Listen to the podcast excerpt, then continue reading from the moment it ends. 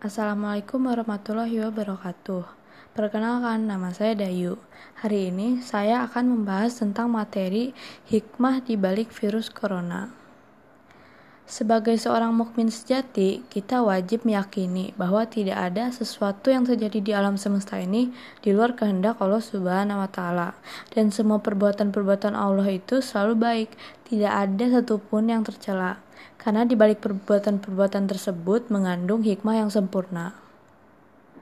Salah satu hikmah Allah Subhanahu wa taala menciptakan virus corona ini adalah untuk menunjukkan betapa besarnya kekuasaan Allah itu. Bayangkan, Allah tidak perlu hal yang besar untuk menjadikan dunia ini guncang dan heboh. Hanya dengan makhluk kecil yang tidak kasat mata, Allah mampu mengguncangkan dunia ini. Hal ini seharusnya menyadarkan kita bahwa betapa kecil kita di hadapan Allah Subhanahu wa taala dan betapa besarnya Allah dibanding ciptaan-ciptaannya. Hal ini juga seharusnya semakin mendorong kita untuk tunduk dan takut kepada Allah Subhanahu wa taala. Tidak ada tempat berlari dari Allah selain kembali berlindung kepadanya.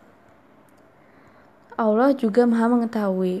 Allah tahu ada berapa banyak jumlah virus corona saat ini. Allah tahu bagaimana virus corona itu menyebar. Allah tahu kepada siapa saja virus itu menyebar. Uh, Allah tahu segalanya.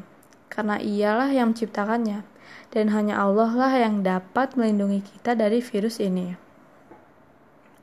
Kita bisa saja melakukan ikhtiar atau usaha untuk menyelamatkan diri kita dari hal-hal seperti ini.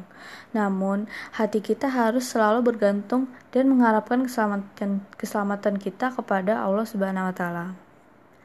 Sekian dari saya. Wassalamualaikum warahmatullahi wabarakatuh.